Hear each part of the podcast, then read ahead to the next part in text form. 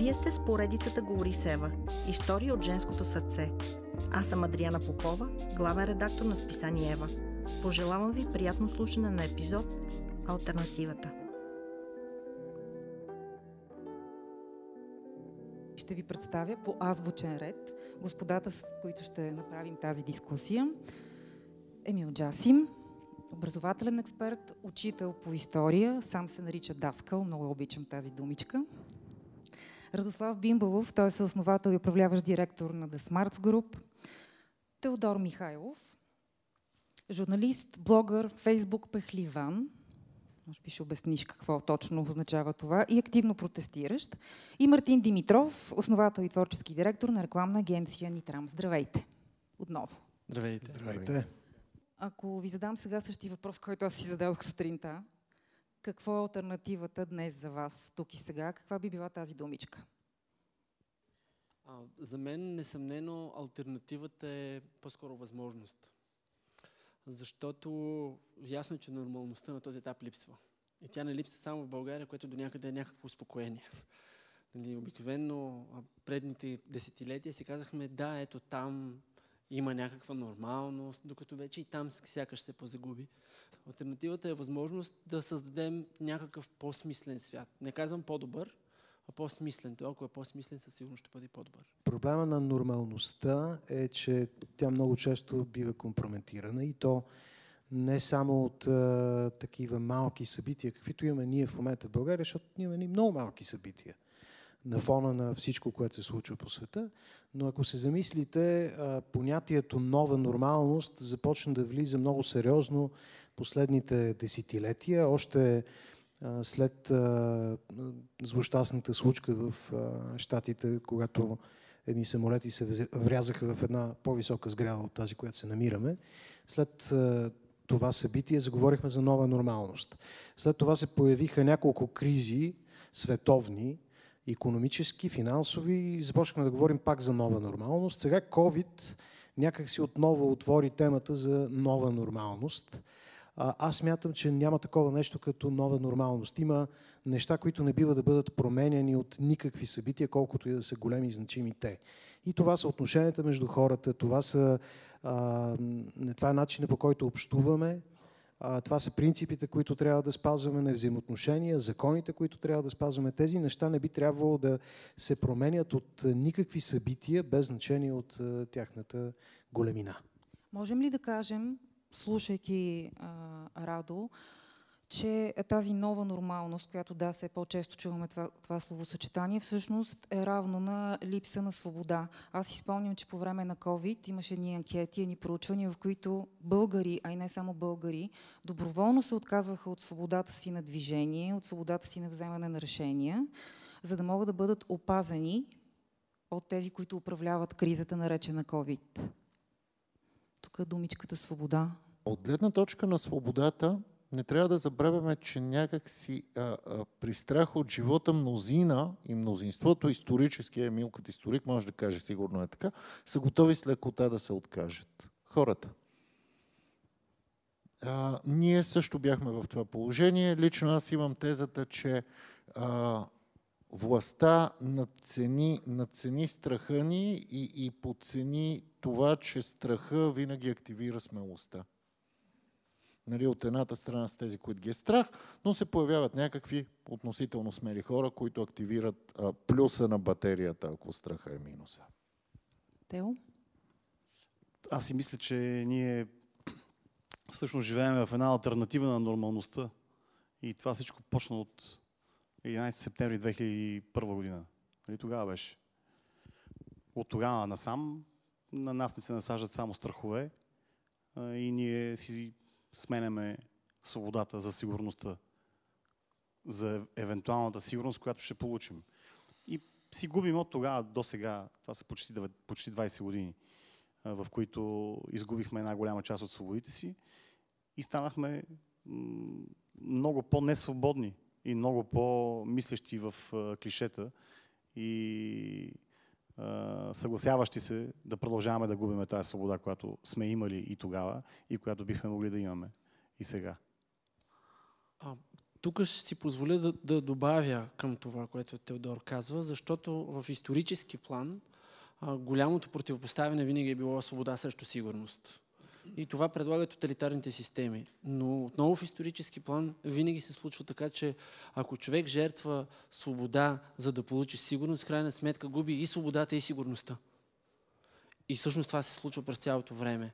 Защото човек, ако загуби свободата, и тук се съглася и с това, което преди малко Мартин каза, а, обратното на свободата е страха. Но загуби ли човек свободата, идва страха. Когато дойде страха, сигурността си отива. Всъщност човек се чувства сигурен, когато не го е страх. Това е истинската сигурност. И това е, това е осигуряването от страна, например, на едно правителство, на, когато намалее престъпността и прочее. Това е чувството за справедливост и за сигурност в този смисъл. Аз само ще допълня и друго за свободата, че ние изживяваме феномен, в който ни заплашват със свободата. Нали, знаете българския, този прекрасен термин свободия. Значи тази свобода, която толкова почваш вече да, да консумираш, че, че започваш да преяждаш с нея. И те вече ни внушават, че това също е грешно. В желанието си естествено да ограничат порива към свобода, който би трябвало да е, е рефлекс във всеки човек, всяко живо същество мислещо. Насилието срещу личността в различните и форми, насилието срещу жените, насилието срещу жените в COVID, знаете, това беше огромна тема за едни жени, които бяха заложници на COVID в домовете си. Така че откъде започваме? В случая ние се борим с много голяма сянка. Насилието срещу жените, което е обективно основано на пола, е ужасно. То е ужасяващо като размер в България. А, за мое огромно съжаление е ужасяващо като размери в главите на голяма част от сънародниците ни. Оттам дойде, например, част от това неразбиране какво е джендър и как това се превърна в някаква обида. Е, буквално в едно изречение. Представете си, че разделяме тая дъска отзад на две, на две колонии. На едната пише мъж, на другата пише жена. И там ще сложим всички полови белези, които определят дадени функции. Например, възможността на мъжа да усеменява, възможността на жената да кърми, Оттам нататък всичко, което е извън физическите а, дадености и заложби на съответния пол, мъж или жена, но което ние можем да припишем на пола, е това, което наричаме джендър. Защото много хора все още си, не могат да си представят, ето има двама рекламисти. Аз не съм виждал реклама, в която баща да показва на сина си как се мие чинии. Например. Между другото, ако се направи така, сигурно ще бъде мега скандал и ще получите много време в медиите да се обсъжда този потрясаващ скандал. Примера за това колко е страшно, наистина за това, което говори Емил, аз си признавам съвсем честно, че никога не съм се замислил за реклама с мъж, който ми е чини. Но, но това би било скандално, би било във всички сутрешни блокове, ще има протести най-вероятно. Но, нали, казвам ви го като пример, защото много отдавна съм си умислил. Представете си такава реклама. Баща, който каза, ела, моето момче, хайде сега да измием заедно чиниите. Нали, ето, ето невъзможността да видим такава реклама. Тук за мен е много ясен белег за, за размера на това бедствие. Всъщност насилието на жените е категорична проява на слабост и то не е слабостта на жените да се защитават от тази агресия, да говорят за тази. Това не е най-важното. Естествено, слабостта на, на, на силния пол, така наречения силен пол, е в, в основата на тази агресия, но аз по-скоро говоря за слабостта на обществото ни като цяло, да се бори с този порок, слабостта на, на държавата адекватно да отговаря на тези случаи и да се включва и да помага.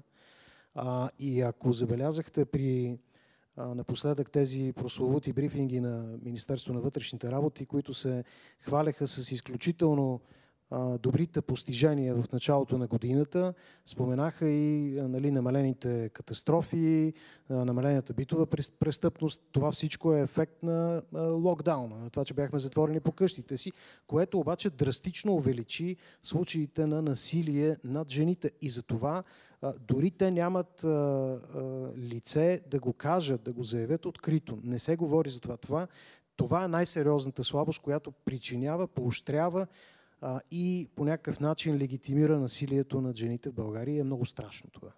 А, страшно, защото почти всички случаи, аз като журналист през годините, за съжаление, много пъти тази тема е попадала в нашото студио, на убита жена и в 99% от случаите тази жена се оказва, че е подавала сигнали, разказвала е какво и се случва, т.е. минала е тези свои граници да излезе и да признае, което е голямата трудност, разказват жени, жертви на насилие но никой нищо не е направил и там винаги се появяват и едни съседи, които са чували какво се случва, но никога, никога не са реагирали. Последно само да, ще кажа, да, че това си има историческа обосновка. Ние имаме поговорка с окроце, с облаго и с малко кютек.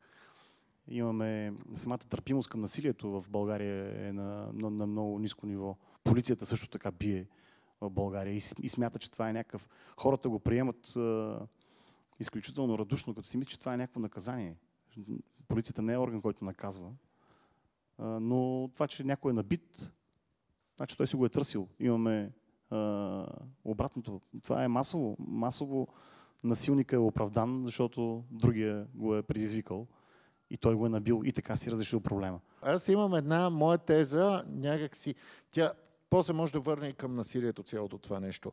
А, а, постарал съм се да чета доста по, по темата, но такива различни публикации от тези, които излизаха в българските медии и пропагандата, че целта на цялата тая работа е да ни внесат травестити от Иран.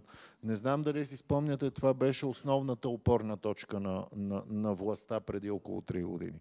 А, причината е, че идеолога, на, на... То вече и аз не знам как да го наричам. Джендърство, окей okay, ли е да, да, да му викам.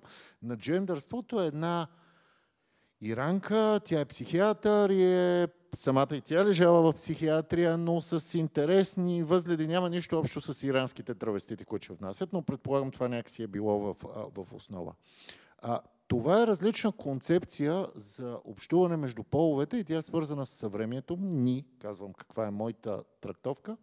А, и това е всъщност възможността да съжителстваме не по любов, а по интереси. И затова има една много обективна причина, че семейството във вида, в който ние го познаваме, се разпада. Вие виждате колко хора се развеждат и разделят дефинитивно над 50% от хората и че семейството вече е превърнато в дълг. Тоест момента, в който аз казвам на Поля, обичам те, това означава две коли на лизинг и ипотека. А, което е прекалено дълга и малко мрачна перспектива. А, концепцията е съжителство по интерес най-вече и това беше изключително, а, а, как да кажа, деформирано. Да, ясно е, че е нова концепция, защото не стъпва на обичта, но ето с Тео имам общи интереси, примерно да седим във Фейсбук, не е нужда да правим секс и можем спокойно да живеем заедно. И ще ни излезе много ефтино. Това е. Приемаш да, съгласен съм, няма проблеми. Понеже първата думичка от първата ни тема е насилие, аз пак ще се върна към нормалността. не е ли нормалност а, а, начина по който има вербално или няма. Вербалната култура не говори ли за нормалността на един човек и на едно общество? Надявам се, не аз знаеш колко съм кръщял в работа. Не, говоря за, за вербалната агресия. Аз също, но... Пък не. Добре, Ти си учителния, не. А, а, струва ми се много важно да... Как се, как се чувствате вие като а, mm хора, които, на които ви казват, ви обиждат, които ви говорят на Б и ви казват с кой транспорт да пътувате. Например. Ами, не им казвам, аз поне им казвам къде да отидат, но не, не е в това въпроса. А, преди малко в самото начало Радо каза нещо важно и това е, че а, има едни неща, които не трябва да се променят. Аз ще си позволя да, да добавя само съвсем малко. Струва ми се, че голямата разлика, която би трябвало да остане непроменима, е разликата, отликата от добро и зло. Оттам насетне, ако човек може да направи тази отлика, независимо а, как, какъв му е речниковия запас, независимо дали е достатъчно начетен или не, независимо дали е завършил някакъв тип образование или не, този човек не би бил а, агресивен няма агресивен човек, който да е добър. Няма. Ако човек е добър и прави ясно тази отлика от добро и зло, може на някакъв момент нещо да избухне, нещо такова. Това са други неща. Това е въпрос на темперамент. Да, аз се надявам да е така. Ще дам един друг пример. Тук от всичките хора, с които седим, аз много съм се карал с Емил Джаси. Съответно и той много се е карал с мен. Точно това ще я да кажа, че аз с теб не съм се карал, но... но окей. Добре, в, а, айде в широкия смисъл. И, и, и много сме спорили. За съжаление, така се оказало, че в повечето случаи той е бил прави, което не би трябвало да има значение за моя разказ. А, това, това, това, което... Добрата а, комуникация изисква да дадеш пример. Искам да кажа, че Сега. дори понякога хората минават граници, понякога хората се разправят и понякога хората правят пълни тъпоти, но трябва да осъзнаят едно важно нещо, че са от една страна. Да преминем към следващата тема, защото тя беше леко спомената. Образованието и то е фундамент, от който се нуждаем всички, ама всъщност то не знам дали е ценност от тези, които наричаме елити. Целият този страх, който убива свободата, се основава на необразовани хора, които абсолютно безкритично вярват на всякакви ще да кажа хибридни, ама те са проправителствени или на голяма част от медиите, които създават страховете. Нали, дали ще са умрели гълъби с 5G, дали ще са ирански джендъри, дали ще има ли яйца в майонезата и има ли месо в кремвиршите. Нали, целият този бял шум, нали, който постоянно се занимават огромна част от хората, нали, а не с това, че доскоро ние имахме вицове за Албания. Албания ни е догонила по стандарт на живот в момента и предполагам, че до 4-5 години, ако върват с тия темпа, а ние с те запазим нашите, скоро албанците ще имат вицове за българи. А, образователната система, поне според мен и поне по това, което аз гледам по децата ни, тя трябва да претърпи, а, трябва да бъде разрушена и да бъде построена на, на, на, на ново. Хората, които израстват от нея, всъщност не са научили нищо. Те завършват 12 клас и не могат да се оправят по никакъв начин. Или поне това са моите наблюдения, дано Емил да ме обори. Ако тая образователна система не почне да създава мислещи хора, критично мислещи хора, които да търсят няколко източни- източника на информация, да се съмняват във всичко, което им казват медиите, лидерите на влияние, инфлуенсъри или както искате ги наречете, ние никога няма да се освободим от тия страхове от иранските джендери, които всеки момент идват. Нали, ние ги чакаме от няколко години вече. Смятам, че наистина всичко е свързано и един от проблемите на последното ни десетилетие най-вече е отстъплението на академизма. Всъщност, появата на инфлуенсърите се свързва с едни практически познания, които според средата са важни от сорта на аз и Ани изкарваме два курса по 4 дни, почваме да планираме във Фейсбук и почваме да изкарваме по два бона. А оттам нататък се появиха всякакви курсове, като на нашия бивш колега Мартин Попов, Юли Тонкин и всякакви такива кретени, никога не давайте пари за това, а, които всъщност се опитват да, да, да бъдат альтернатива на, на, на класическото академично образование. Започна да се говори колко е изостанало то, колко е неадекватно към съвременето, което не е вярно, защото класическото образование не следва съвремието. То няма тази, е, тази, тази роля. Но познанията, които се натрупват от него, са адекватни към всяко едно съвремие. А, и, и това е огромният проблем, който се получи и се появиха всякакви тапанарски специалности, като реклама най-вече, в нов български, където някакви хора учат реклама. Ма тя рекламата е практическо занимание. И аз съм ги питал нещо, на което не получих отговор, как специалност, която няма академично продължение, защото ние като завършим математика в Станфорд или нещо в Станфорд, можем както да направим Apple, така и да станем бляскави академични умове в някаква лаборатория.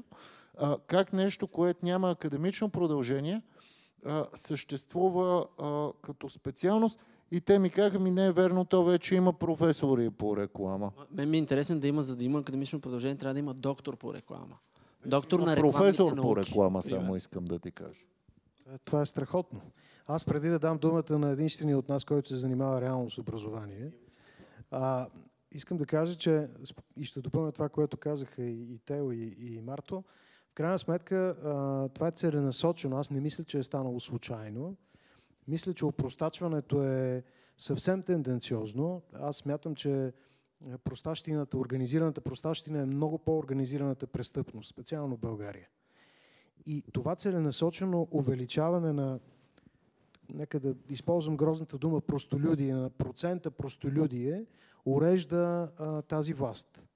Защото хората, които по-малко се интересуват, хората, които търсят по-малко информация, които имат необходимост да се отварят сетивата към, към света, защото това са необразованите хора. Това не са, не говорим за хората, които не могат да кажат две думи или не знаят къде се слага пълен член. Не, необразованите хора всъщност са едни хора, които имат много, много по-ограничени познания от тези, които не познават езика и неговите правила.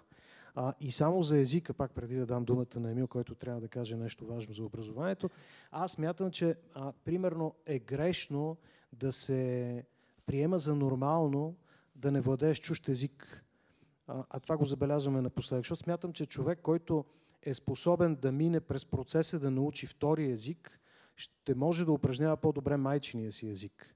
И съм сигурен, че има научни доказателства в тази посока. Не съм чел, Емил ще каже дали е така изобщо, но ми се струва, че е неприемливо да си в наши дни, при толкова отворен, отворен свят, и ти категорично да не можеш да говориш чужд език. Това е проява не просто на, на как да кажа, слабо образование, на много, много ниска, ниско, ниско, нисък прак на, на развитие човешко. Благодаря. А само един въпрос да ти задам, преди да. да започнеш, и той е по същество. Той пак е много общо, но съм сигурна, че дадеш интересен отговор. Понеже те го каза, трябва да се разруши тази система и се изгради отново. Което съм приемаме, че е невъзможно. Смятаме, че е невъзможно. Как, какво обаче трябва да се промени, така че да см, децата ни да не са толкова функционално неграмотни? Нали, всяка година това изследване на ПИСа ни слага все по-надолу и все по-надолу и все по-надолу. Аз съм търсила отговори на тези въпроси и то е, че образованието, Марто, а, в тези държави, в които децата са безкрайно добре а, грамотни и функционално грамотни, скандинавските, основно Финландия и така нататък, е, че е насочено към практиката. Тук и сега. Необходимите знания за тук и сега. Um, само ще довърша това, което ти казваш, защото то хем е така, хем не е съвсем така. То е необходимите знания за тук и сега, които обаче стъпват на абсолютно неразрушими темели. Съгласна неразрушими. съм. Категорично. Не, не, аз не... Освен това, сега в исторически план това са протестантски държави, в които а, Божията благодат се извоюва чрез труд. Нали, това също е важно. Казвам го напълно сериозно. Това е важна отлика, важна разлика. Ам, малко само ще върна назад, защото в това връщане назад ще дам и отговора на твоя въпрос. Радо каза нещо за а, чужди език. Не съм чел ни, нито едно изследване, но знам, че аз научих а, употребата на всички от тези значи пряко допълнение, не пряко допълнение и проче а, а, елементи на езика, ги научих през латински старогръцки, които учих в гимназията. Тогава ги разбрах, тогава ги осъзнах, тогава осъзнах силата на глагола, защото глагола е сила. Има едно правило, че заглавие без глагол не е заглавие. Често можем да видим заглавие без глагол в в а, нашите медии. Без глагол. Да, да, да. Глагол е сила, нали? това е действието. Изобщо осъзнаването на езика през народния език, на майчиния език, през чужди език е изключително важно и е ключово. Абсолютно няма никакво съмнение за това. Системата може да бъде разрушена, Ани. И аз тук ще си позволя да не се съглася с теб, че не може. Може да бъде разрушена. И може да бъде разрушена а, в абсолютно видима перспектива и може да даде своите резултати. И тогава ще бихме направили онова, което направиха финландците. Финландците, long story short, дългата история Благодаря. накратко. Да. А, а финландците изследват какви са проблемите на тяхната система в началото на 80-те години. В рамките на 3 години правят едно наистина много дълбоко изследване. След това започват да създават модела за новата система за още 4 и след 7 години те я въвеждат. И след още 4 години, т.е. в рамките на едно десетилетие, те виждат резултата. Това е, това е големия, големия пробив. Но най-важното, най-важното... Кажи, че е възможно да е разрушена, Абсолютно. защото аз смятам, че не е Абсолютно. възможно нещо да изчезне и да се изгради отново, защото има ужасно много съпротиви Насякъде има съпротиви. Никой не харесва реформаторите. За мен не преборими съпротиви. Аз си мисля, че, с, че тук става въпрос а, за това някой да има воля. Да има... И защото това, което каза Радо, че това е тенденция. Аз дълго време не съм вярвала в тази конспиративна теория, но, но почти съм убедена в нея. А нещо, което леко само ще обърна перспективата за образоваността, за да видите как това може, как това може да се промени. В Ирак, 75-та година, най-кървавият диктатор, който историята познава, не е Сталин. Сталин би бил а, малко мило дете в сравнение с Садам Хусейн. Най-кървавият диктатор печели награда на ООН 75-та година за това, че ликвидира неграмотността в Ирак. Той прави и пътуващи училища и той ги организира с цялата мощ на държавата. Ликвидира неграмотността. Иракчаните до ден днешен, въпреки всичко, което са преживели, всичките могат да четат и да пишат. Без изключение. Но след това той вижда заплаха в това и започва да работи изцяло за обратното. Изцяло за обратното. Така че абсолютно, абсолютно е вярно това, че упростачването е много важно за, за този режим. И, и все пак да завърша. Системата може да бъде разрушена и трябва да бъде разрушена, иначе нямаме шанс. Функционалната неграмотност идва от невъзможността на нашето общество, и тук слагам всички нас в този кюб, да определим ние всъщност за какво ги учим тия работи, за какво ги ядем жабетата. За какво тези деца 12 години отиват на училище в 7.30? Аз, между другото, живея до училище и според мен това е абсолютно издевателство. Да накараш едно дете в 7.30 да е начина и да трябва да те слуша и да внимава. Ако ние си кажем, тази система ни трябва за да създава кадри, нещо, което мен дълбоко ме съсипва само като го чуя, това е ужасно. Но в момента всъщност ние казваме това като общество. Министерството, МОН старите от МОН казват това. Те казват, трябват ни кадри. На бизнеса му трябват кадри. Аз казвам, че ни трябват личности, които са способни да преследват своята представа за щастие. Личности, които правят отлика между добро и зло и които биха били щастливи и знаят как, без да нараняват другите. Това ако направим, системата може да бъде разрушена и съм абсолютно за пореден път ще го кажа съгласен с Теодор. И, и тя ще, ще промени всичко останало. Между другото, тези личности са малките, както, както ги наричам, с много радост, които са, са на протеста цяло лято. Това са тези, които идват с мисълта, че те не са кадри, те ако искат, материал, ще отворят... Материал. Не са материал, да. Те ако искат, ще отворят бар на плажа и пак ще са щастливи. Защото за да отвориш бар на плажа, трябва да знаеш как да правиш четоводство, трябва да наемеш хора, трябва да, ме, да менажираш доставки. Защото не е, тая работа не е като ная. Нали? Така че дори това мисля, че това ни е да, да разберем ние какво искаме от тези 12 години. Какви искат да излязат накрая? А, грешните модели. Радо подаде тази тема и мен много ми хареса. Грешните модели в общуването, грешните модели в поведението, грешните модели, ако щеш, дори в стила ти на живот. Грешните модели и грешните книги, които четеш. Грешните музиканти, които следваш и харесваш. Тя е много всеобхватна. Много, е дълъг, много да, да, разбира се. Ние трябва да, да я пипнем само от някъде, няма как да я разнищим цялата. Но според мен това е един от основните проблеми на, на нашето, може би тук е малко общество, нека да си гледаме България, да не се правим на такива космополити.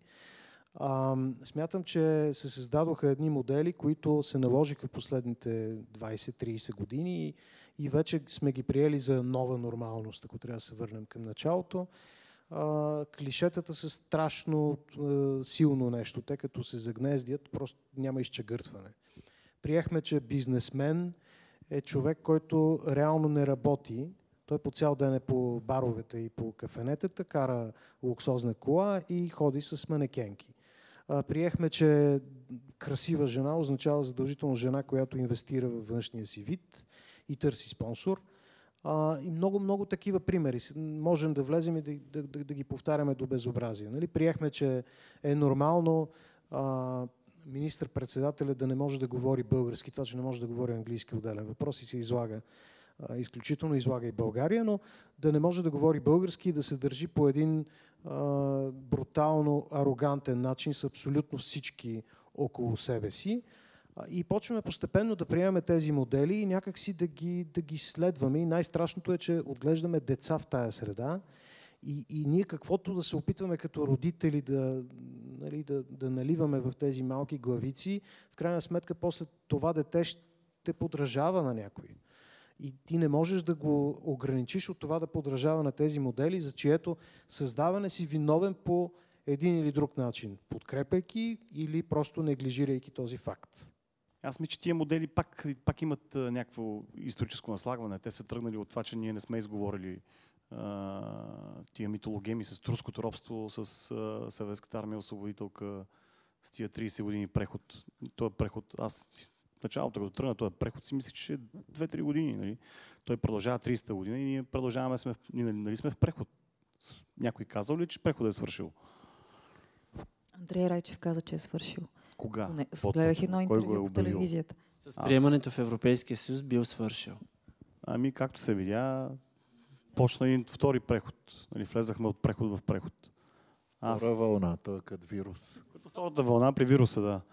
Това нещо. Аз имам, мой, мо, моята теория е, че преходът ще свърши тогава, когато а, разделно се събира буклука в последното затънтено българско село. Тогава свършва прехода. Преди това, лошото е, че това нещо не се наблюдава и в големите градове, в които сме и ние в момента. По отношение на грешните модели, аз извинявам, че пак така ще фундаментализирам темата, но за мен грешният модел в комуникацията, на който ставаме свидетели особено често напоследък, като ни пращат да ходим пеша, например, той се дължи според мен точно на това, с което и ти започна, с това, че някои хора нямат свян. Само, че за да има човек свян, за да има срам, за да изпита това чувство, което е катартично чувство, това е истински катарзис, да си кажеш, паси колко тъпо или гадно нещо направих, да почне да ти гризе съвестта. Тези хора нямат съвест. А, това, някой да няма съвест, е част от основния психопрофил на най-бруталните престъпници. Това, когато в полицията, когато им правят профил, там пишат или намалено усещане за съвест, или липсва съвест. Това е чисто, как да кажа, криминалистичен подход и термин. Според мен тези хора нямат съвест. И, и за това те няма как да имат правилни модели. Нали, Не може, ако, пак казвам, ако някой прави ясна отлика между добро и зло, не, има едни неща, които не може да ги изтърпи. Дори да е станал член на някаква партия в някакъв момент, да е вярва в някакви неща. И в един момент си каза, Ай, това вече е нетърпимо, това е отвъд моята представа за добро и зло. Аз не мога да, да търпя повече. Не издържам. А според мен, липсата на съвест и това свръх търпение, защото някои хора преживяват, знаем добре, катарзис. Излизат и казват, аз се получих от грешките, защото това ми е друго много любимо. Нали? Бил е там 10 години и изведнъж се получил от грешките. Ам, за мен това е големия, големия, големия проблем с грешните модели. Защото той, той наистина го има. Всъщност, един от сериозните грешни модели е, че всичко е позволено и че няма проблем човек да няма съвест. Много ми е интересно да ви чуя мнението. Е, Хрумка, кратка пак ще бъде скобичката, отваряне и затваряне.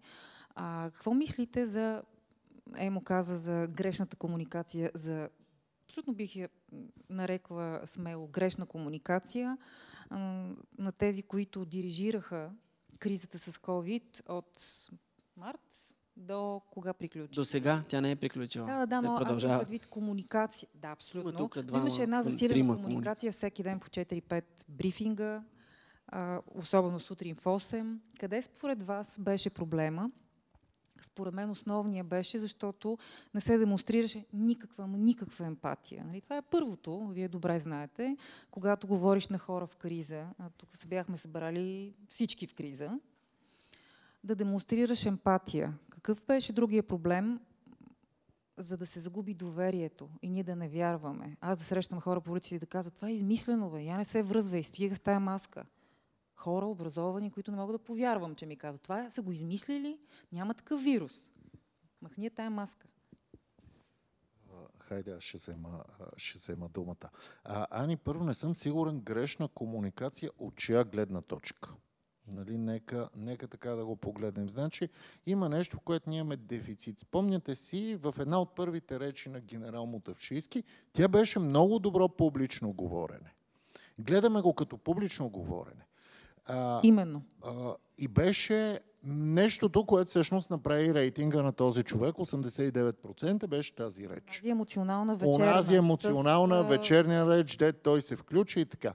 Борис Джонсън, чиято реч според мен беше по-слаба, а, и за който също имаме някакво мнение, има едно предимство. Нали, той произнася тая реч на Даунинг Стрит номер 10, отзад има някакви картини и цялото от вас нарича легаси. Нали, тази хубава българска дума.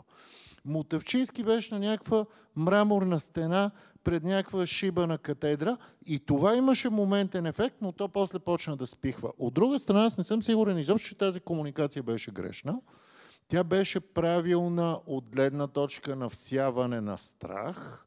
Това е била целта, и, да. И, а, съответно, решават кризи така. А, всяване на страх. Не, да, и, и честото им появяване понякога аритмични включвания пък създадоха и някакви нива на недоверие, нали, да казваме, бе, то, то, то, то няма вирус. От друга страна, все пак смея да твърдя, че този щаб имаше и една роля и тя е публично да подпомага имиджа на, на един голям дарител. Вярно, аз обаче... Значи от тази гледна точка, да. тази комуникация си беше супер. Не е грешна за тях, но аз ще добавя нещо важно към тази Марто, че всъщност до някъде, като изключим тези задколисни стратегии, до някъде тази проява на емпатия, за която говори Ани, тази агресия, категорично прикриваше това, което е по-сериозният проблем, а тя е липсата на компетентност. Тези хора, които се изправяха там на катедрата, се държаха по този начин, защото се чувстват слаби. Те не можеха да обяснят с думи прости какво се случва, защо се случва, как трябва да се реагира. Непрекъснато бяхме свидетели на а, сложи маската, свали маската, влез излез и така нататък. Сутринта излиза една заповед, след обяд нашият велик премьер отива и от мене и така нататък. Това говори за липса на компетентност. Не можем да очакваме от едни хора, които тотално не знаят какво да говорят, да го говорят по правилния начин. И така по естествен начин, мисля, стигнахме до свободата на словото във всичките форми на тази свобода. Дори и свободията в свобода, свободата на, на словото. тук на лището ми пише журналист, така че ти си. Ние сега трябва да си говорим за свободата на словото. Свобода на словото в България има. Нямаше преди 30 години. За съжаление, тя обаче се превърна в а, а, заглушаване на свободата на словото. Аз а, смятам, че голяма част от медиите са завладяни. Дали са проправителствени, хибридни, а, те се занимават само с създаване на бял шум. Това, което ви казах, има ли яйца в майонезата, има ли месо в кремвришите, Колко лешник има? Занимават се с дребнометия, без да обръщат внимание на големите неща хората, те са лесно смилаеми, хората, едно, има, има, има изследване, където беше установено, че в една голяма част, като казвам над голяма част, над 50%, сега не искам да говоря на Изус, от хората четат само заглавията и си формират мнението само, само върху това. Те дори не четат надолу, въпреки че те и да прочетат надолу, пак нищо няма да, няма да разберат голяма част от хората четат само това, което им харесва и всичко, което не им харесва, за, за тях не е, не е истина. Те не го приемат и за тях това е... А, истината е само това, което могат да приемат и това, което им харесва. Всичко останало, фактология, научни изследвания, всичко, за тях това е нещо, което а, първо те нямат време да се занимават с това и второ, то е неприемливо, след като има много по-лесно смилаеми а, много, много по-лесно смилаема информация от много медии. та, свободата на словото е потъпквана по всякакъв начин. И в националната телевизия, и в останалите телевизии. Те са зависими. Първо, те са зависими финансово. Финанс, финансово от рекламодателите си. Второ, те са зависими, рекламодателите им са финансово зависими от правителствата, които управляват. Даже, даже не конкретизирам това а, конкретно, което е в момента. Всичките правителства, а, целта им е да истината да излиза само от тях и всичко, което не е излязло от тях, да не е истина. Тази сутрин здравният министр каза нещо такова. Това, което не е казано от нас, не е истина. Еми, Това е точен цитат. Еми ето, те, те дори, дори не ги е срам да си го признават. Да, аз отдавна не съм виждал на първо място по медиите дебат, не съм виждал качествена дискусия, която да предполага зрителите да направят своя информиран избор. Тоест, така да бъде поднесена информацията, че ние да имаме обосновано мнение дали щаба се е справил страхотно или не се е справил страхотно. Всички ние сме лишени от възможността да бъдем качествено информирани. И, и, и, и това е огромен проблем. Словото е изключително опасно нещо. Това го знаем, няма смисъл да обясняваме защо. В мига, в който го пуснеш на свобода, то наистина може да се превърне в зло. И за мен е, е много по-страшно, че в България свободата на словото води до свободата на злото.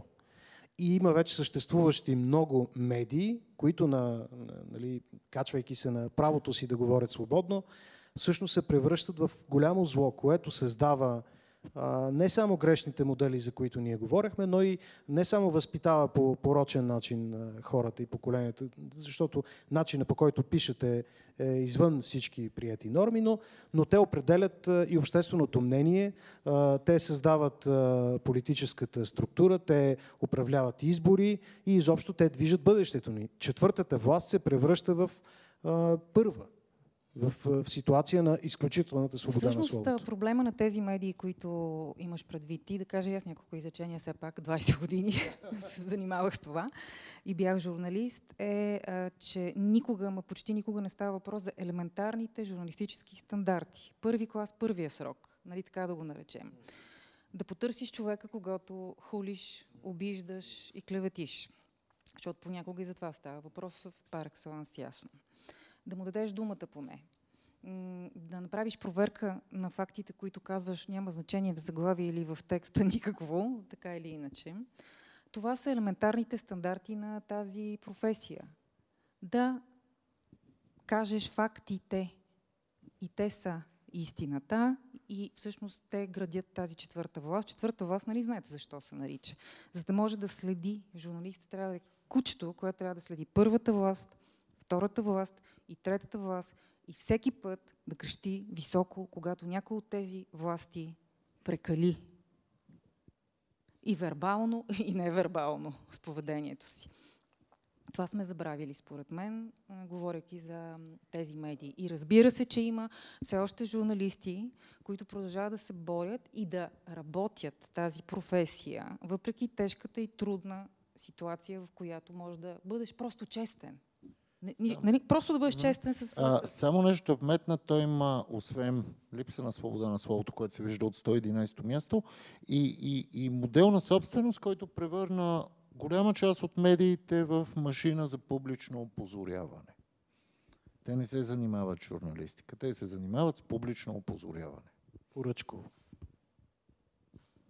А, в случая искам все пак да дам отговор на господина за това какво може да се направи, и то е свързано с всичко това, което казаха останалите до момента.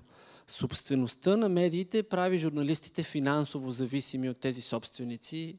Теодор много ясно формулира как се гради тази собственост. Това, което, това, което може да промени този модел, е човек да финансира независимите журналисти. Абонамент през телефона, PayPal или там каквото Емо, и се абонира. тук с тебе, понеже имаше забележка, че не спорим. Да. А, като човек, който е имал възможността да работи в двете най-големи медии в а, а, България, трябва да ви кажа, че журналист в YouTube, който се самофинансира, one man show или там както искате да го наричаме, такова чудо и такова животно и по света няма. Един журналист, за да може да изпълнява работата си, да задава острите въпроси, които смята, че е честно да бъдат зададени, да прави разследванията, които смята, че е честно да бъдат направени, трябва да има зад гърба си една силна медия. Няма как един журналист да се изправи сам, така отговаря, мисля, че и на вашия въпрос, господине. Няма как един журналист да се изправи сам и да а, пише във Фейсбук и това да му, вика, да му се казва журналистика. Това не е журналистика. А, жур... Притеснителното че в Фейсбук има повече журналистика напоследък от, от и, и го казвам да със съжаление, понякога е точно така, но няма как да изискваме и да изисквате, аз няма да се разгранича, ще говоря точно в първо лице множествено число, да а, изискваме от журналистите да бъдат матросов на бразурата, защото когато а, отзад няма силна медия, резултата е нечия смърт, метафорично казано, и нищо друго. Така че аз съм категорично против да виним единиците журналисти. Но, когато те станат множество, вече идва проблема. Искам да питам какъв, има ли механизъм, по който може да се изгради една альтернатива? Защото в целия разговор, и не само, просто целият разговор е доказателство, ние, на нас ние, наясно, ние сме наясно, че ние сме разделени на групи. Всеки е с неговата сериалност, с неговите източници на информация, с информацията, която му харесва, която стига до него и така нататък. И бидейки хора с различна картина за света и с различна реалност, разделени в групи, вся, всяка група има альтернатива. Тоест, един лидер, едно, а, един правилен модел, как от тези всичките да се изведе един, за да можем целият народ целокупен да следва този модел, альтернатива и така нататък. Аз ще си позволя да започна отговора, може всеки друг, разбира се, след това. Ам, альтернативата по, по етимологически означава другост. Не смятам, че е необходима една другост. Преди години имаше една идея да се направи един учебник по предмет за всеки випуск. Аз а, дълбоко вярвам, че не е нужна една альтернатива. Нужна е свободата да има множество альтернативи и тази, която предложи най-убедителен разказ и докосне най-много умовете и сърцата на хората, да бъде изведена напред, но това е динамично. А, светът на идеите, защото ние, когато си говорим за альтернативи, самия факт, че говорим, а, вече сме в този свят на идеите. Света на Словото. Там свободата предполага а, огромна множественост. И аз си мисля, че тъкмо това е най-важното и най-ценното при търсенето на альтернативите. Защото ние казваме альтернативата на фона на това, в което живеем, на фона на този абсурд. Доколкото альтернативата е нормалност, възможност, но ето всеки от нас излезе с някаква друга дума. В този смисъл, честно казано, не мисля, че е нужно едно нещо, по-скоро е нужна една спойка, която не би била альтернатива. Това ще е, така да се каже, хоросана на нашето общество, което, между другото, е разбит в последните 70 години. Не мисля, че са проблем многото альтернативи, а по-скоро липсата на, липсата на фундаментални общи ценности. А, защото ние очевидно сме в тежък социален разлом и а, той показва дефицит на общи, наистина най-фундаментални ценности и принципи. Аз бих добавил само нещо, според мен, важно за този фундамент, понеже наясно искам да създадем промяна и трябва да има един общ принцип, който да използваме, може би при, при всички нива, на които правим на които се опитваме да правим промяна. И за мен, може би, отговорът е усъвременяване или някакъв някакво търсене на, на, на модерност в, във всичко, което правим. Отношенията между нас, забравянето на старите порядки, забравянето на старите модели, наистина да, да влезем някакси по-бързо в новото съвремие, в което се намираме, да не се дърпаме назад. Сигурно това е, поне за мен, ключът към, към решението. А, говорейки за свободата на словото и за нашето 111 място в световната класация и за виртуалните медии като такива, а, искам да споделя, че не съм съгласна с а, господин отпред, тъй като не смятам, че всички журналисти са зависими, платени, подкупени и така нататък. И точно виртуалното пространство е място, където може да видим такива примери, като на върха на езика ми са а, медии като а, Frog News и Bivola и всички много добре знаем те на каква репресия са подложени. А, и в повод на това искам да попитам според вас какъв е пътят към решаване на този проблем и а, към а, извисяване на България в по-челно място в борбата с, а, с репресията на свободното слово. Какъв е начин а, да се върне отново свята на словото като ценност за нашето общество и каква е ролята на държавата в решаването на този проблем? Основният проблем е в концентрацията на, на власт в словото в България специално това е проблема. Просто огромна част от медиите са концентрирани на едно място и това по всички стандарти е предпоставка за не свобода на словото. И това е проблем, с който те първа ще трябва да се борим, защото дори да свалим това правителство от власт и този главен прокурор и който щете още, тази концентрация на власт в, в медиите е нещо, което няма бързо да бъде решено. Аз така мисля. Кога ще поиска отново обществото свобода да бъде информирано? Ще се върня към 19 април и 20 април тази година, когато за 24 часа, след като стана ясно какво се е случило с Милен Цветков, Фейсбук, а, всички хора говореха а, искрено страдаха. Аз такова масово искрено страдание и, и, и мъка, която излъчваше обществото ни, не съм виждала от много време.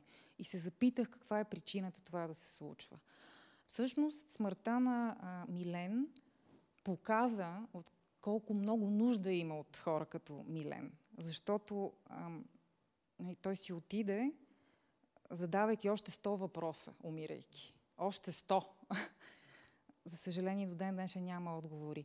Така че аз мятам, че обществото ни е, има нужда, има сетивата, но защо трябва да караме обикновения читател, слушател или зрител да има решение какво да направи? Аз не искам да обвинявам хората, наистина. Че те нямали нужда от истинска журналистика, от свободна журналистика. Не искам да ги обвинявам. Да.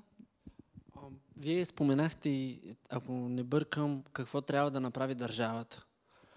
Моето, моята лична представа е, че добре е ролята на държавата да бъде минимизирана максимално до степен, в която гарантира честната игра. И тъй като тук има, както се казва, представители на СЕМ включително, това е, това е ключовото. Аз мятам, че това е важното. Държавата трябва да може да налага да, това на, на английски се казва uh, uh, level playing field. Да има равно, равно игрище за всички там, където всички могат да участват, честно да се съревновават, честно да се борят за умовете и сърцата на хората и да няма репресия. Между другото, това, което прави държавата, доколкото съм запознат, е, че по-скоро финансира тези кафеви медии, аз не, не пестя суперлативи за тях, а, чрез а, еврофондовете. Тоест държавата прави точно обратното в момента. Чрез намесата си тя ги прави максимално несвободни. Между другото държа да отбележа и още нещо, защото на мен ми направи впечатление още от първия контакт от страна на Мария.